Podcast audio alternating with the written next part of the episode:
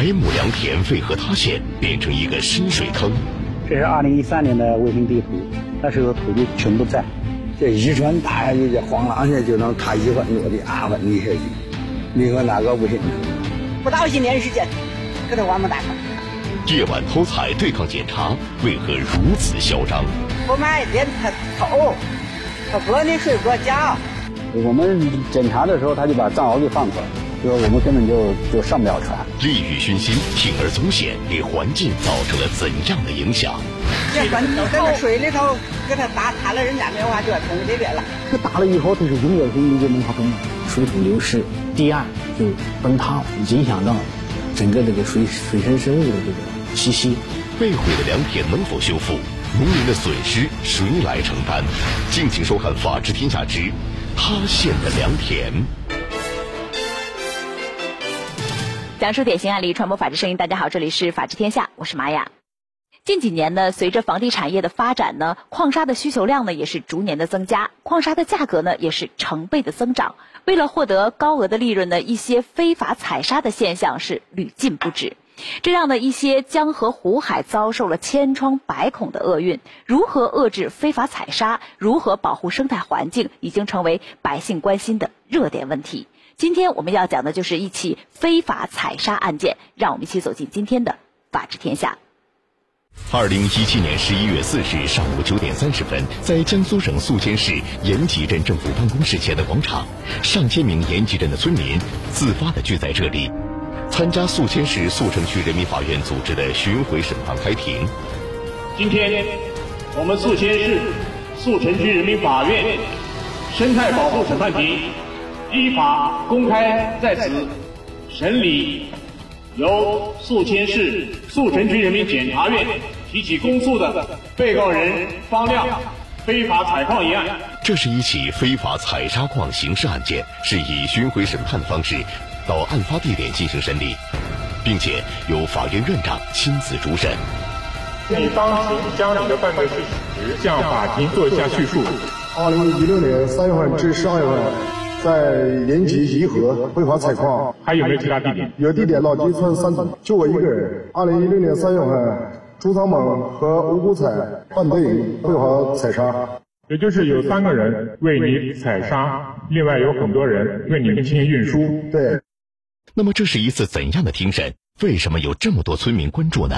就是要让大家通过这起案件，来看到非法采砂它的危害性，特别是对我们的生态环境、行洪安全和水土保持的这样的危害性。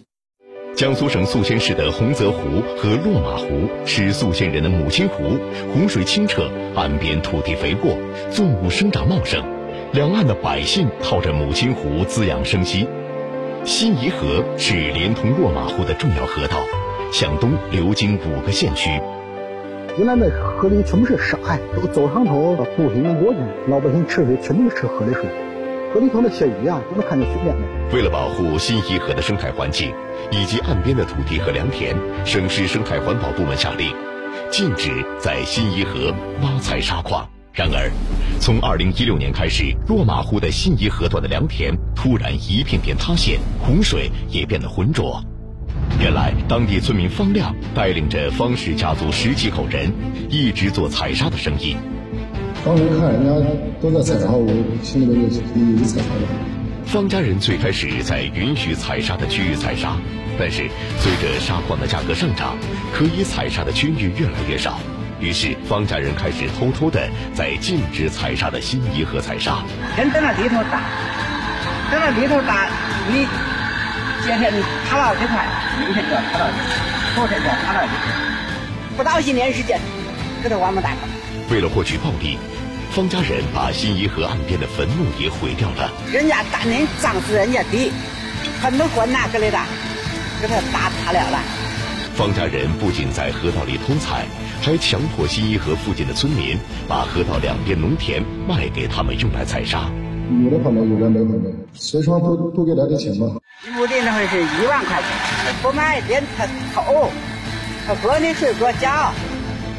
一些村民不愿意把地卖给方家，又怕方家偷着采，就自发的组织在一起，轮流看守着田地，防止方家盗采。四五十户，四五一家一个，大个棚子在那洗把头那块。男的呢就夜里来看，女的呢就是白天看。看着渐渐被吞噬的良田，村干部和村民不得不向相关部门求助。这个一个大了以后，这是永远性的一个文化重要。这一船打下去，这晃啷下就能塌一万多的二分地下去。你说哪个不行？然而，由于方家的采砂船是特别定制的，船上还养了藏獒，相关部门接到举报，赶到现场的时候，根本没办法查找证据。我们检查的时候，他就把藏獒给放出来，就是我们根本就就上不了船。通过短片呢，我们看到村民呢为了保护自己的土地呢，该想的办法都想了。相关执法部门呢去方家的采砂船上检查的时候呢，遭遇阻拦，难以取证。观众不禁要问：这个方家为什么如此的猖狂？采砂船到底隐藏了怎样的秘密呢？今天我们请到了本案的审判长耿辉，让他来为我们讲述整个案件的来龙去脉。有请耿法官。耿辉，江苏省宿迁市宿城区人民法院院长，从事法律工作近三十年，审理各类案件两千余件，擅长审理民告官等行政案件，先后三次被宿迁市中级人民法院荣记个人三等功，获得江苏省十大优秀法官称号。耿法官您好，你好。可以说这起案件在社会上引起了很大的反响。这起案件在当地群众当中啊，确实有一定的影响。也有一定的典型性和代表性。第一呢，就是被告人方家，他从事非法采砂持续的时间比较长，在当地也有一定的势力。第二呢，他采砂的地点是在河道和河道边上的这个堤岸，并且造成了这个土地的塌陷。第三呢，他采砂累积的灯数比较多，造成的损失也比较大。那方家为什么能够非法采砂这么久呢？一方面呢，是由于几年前我们地方政府对非法采砂认识还不够到位，监督和执法不是特别的严格。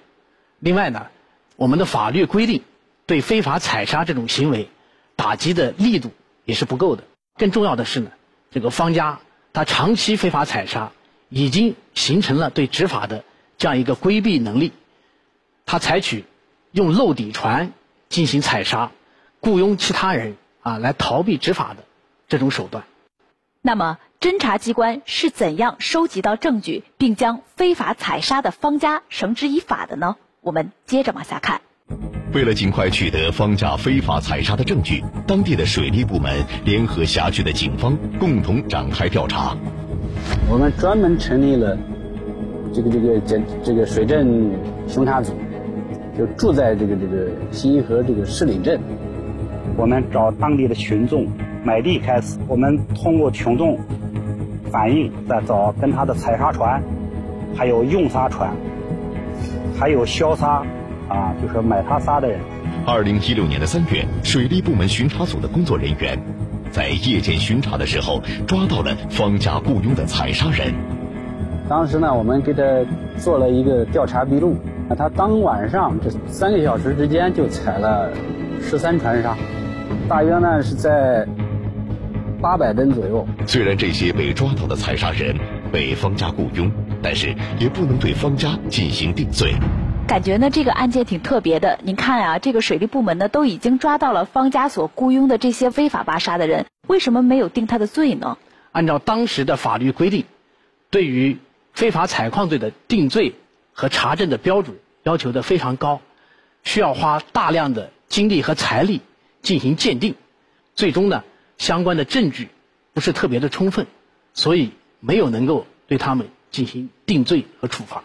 那么方家人呢，也就是这样钻了法律的空子，每一次都是雇佣他人进行非法采砂，而且每一次采砂的数量都是严格控制，达不到入罪的标准，造成我们公安机关查证困难，无法对其适用刑法进行处罚。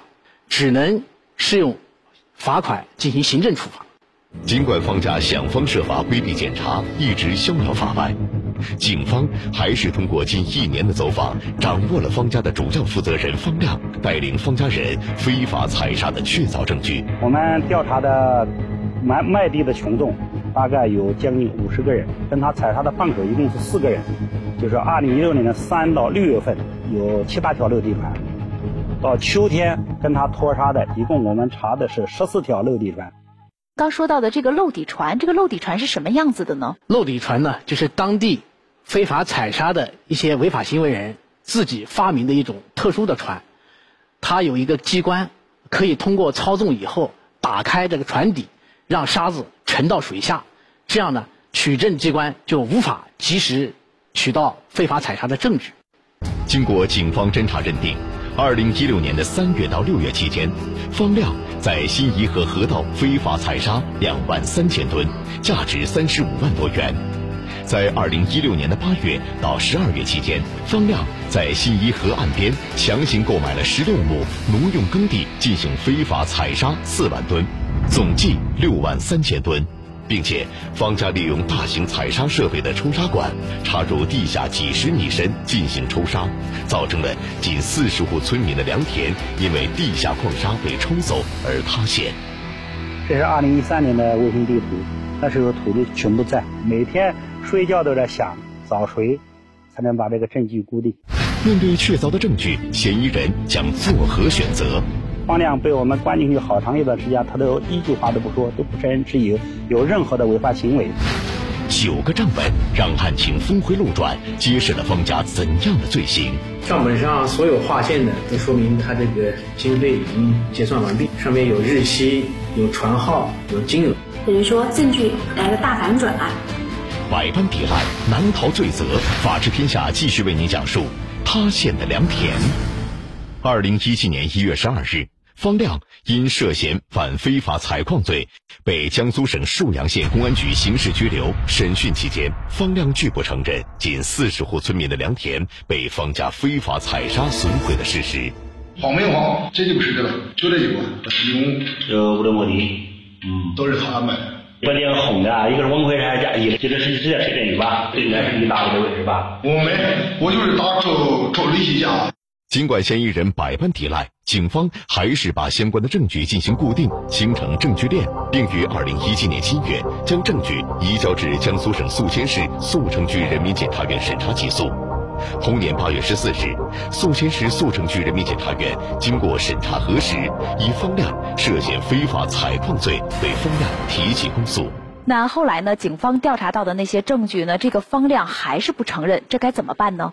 我们刑事案件的定案。并不单单依靠被告人的口供来进行定罪。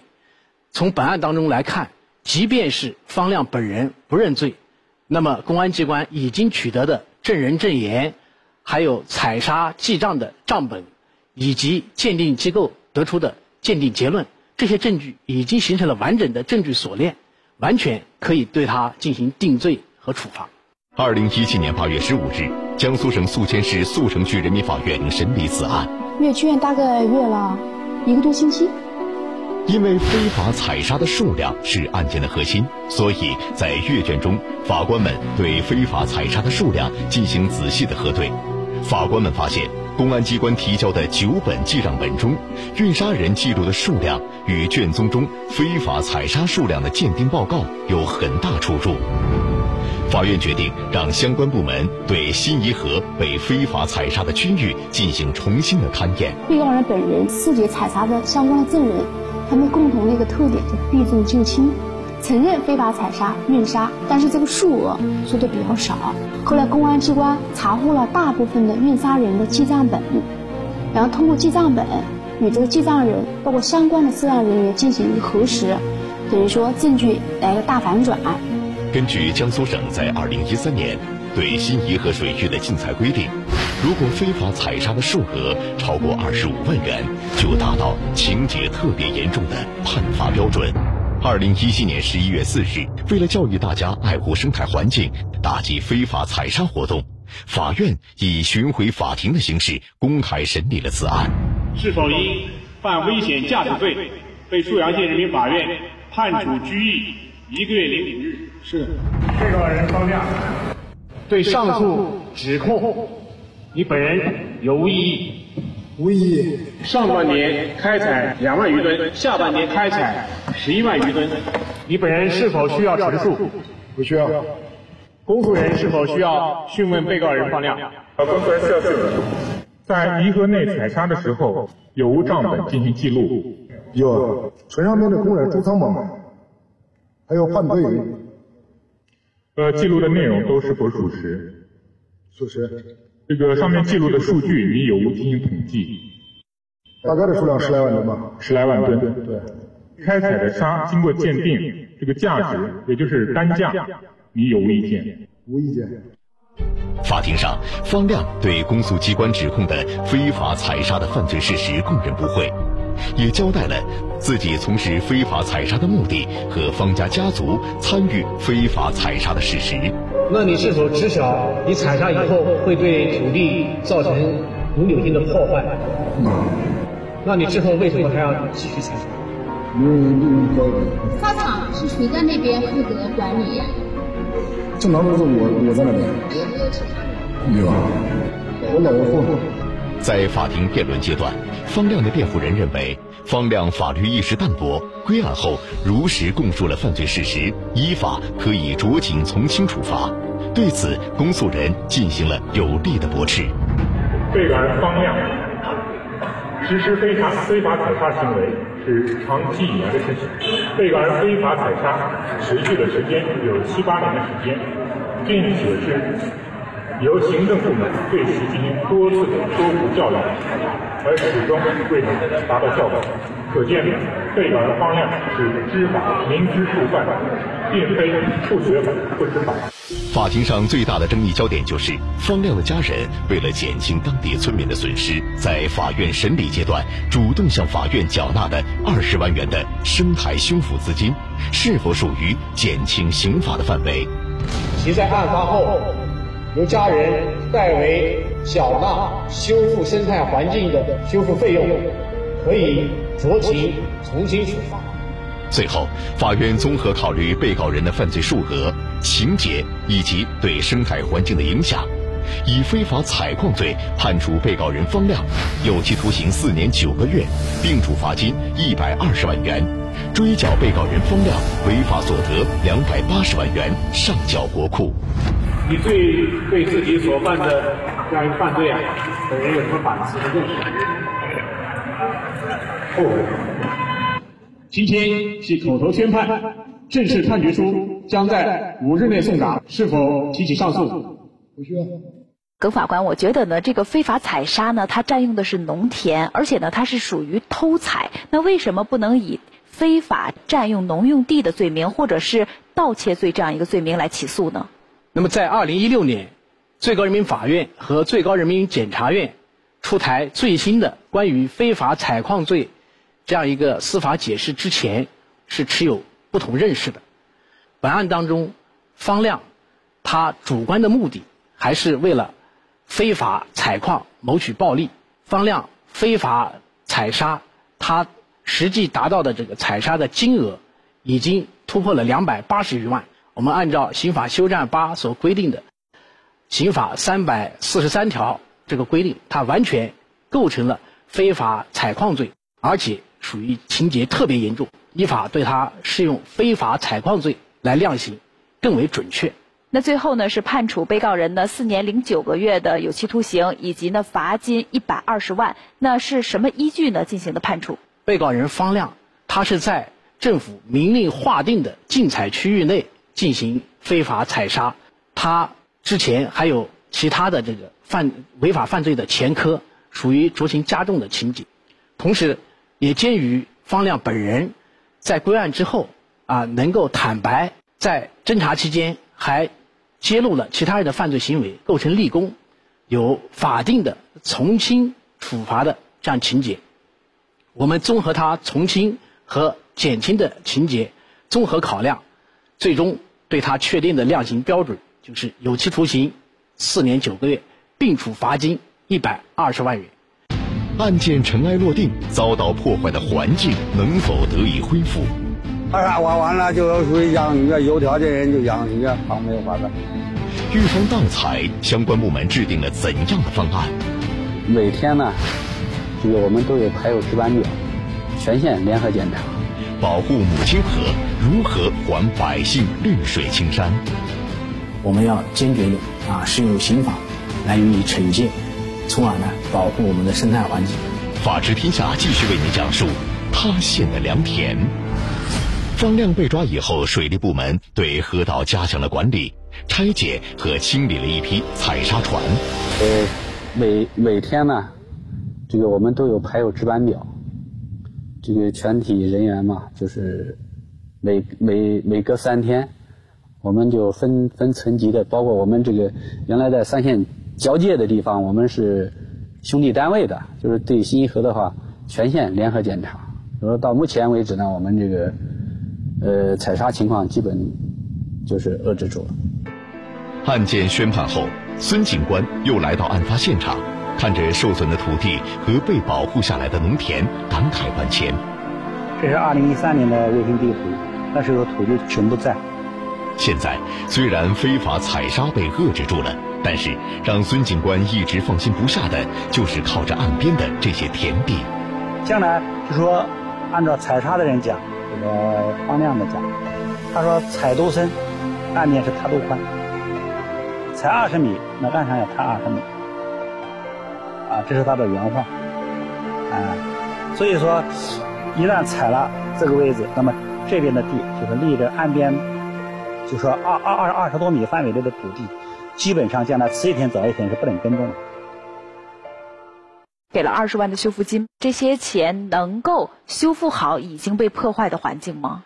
被告人方亮所实际造成的生态环境的破坏程度而言，二十万元是杯水车薪，远远无法修补他造成的损失。那刚才您也说了，他给的这二十万呢，也就是杯水车薪了，根本不够去修复已经被破坏的环境了。那有什么办法可以把这个环境修复好呢？我们国家也建立了专门的公益诉讼这样的制度，对于造成的生态环境的这样一个破坏，如果在具体的案件当中没有能够得到有效的赔偿资金予以修复的话，还可以启动公益诉讼，向直接造成。环境侵害的侵权行为人予以追偿，让他承担相应的民事赔偿责任，来修复已经造成损害的这样一个生态环境。针对这样的一起案件，我们来听一下专家怎么说。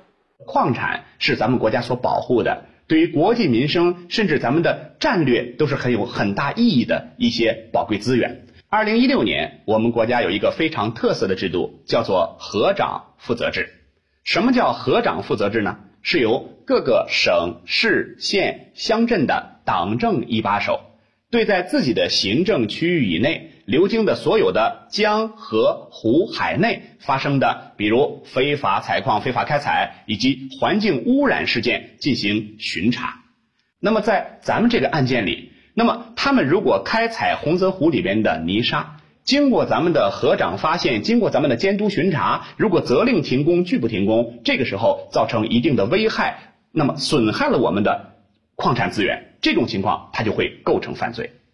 好的，感谢专家说法，法网恢恢，疏而不漏，爱护环境，守护养育我们的土地，敬畏法律，敬畏大自然，希望千疮百孔的母亲河早日恢复昔日的美丽。在这里呢，也再次感谢耿法官今天的到来，同时感谢大家收看今天的《法治天下》，我们下期节目再见。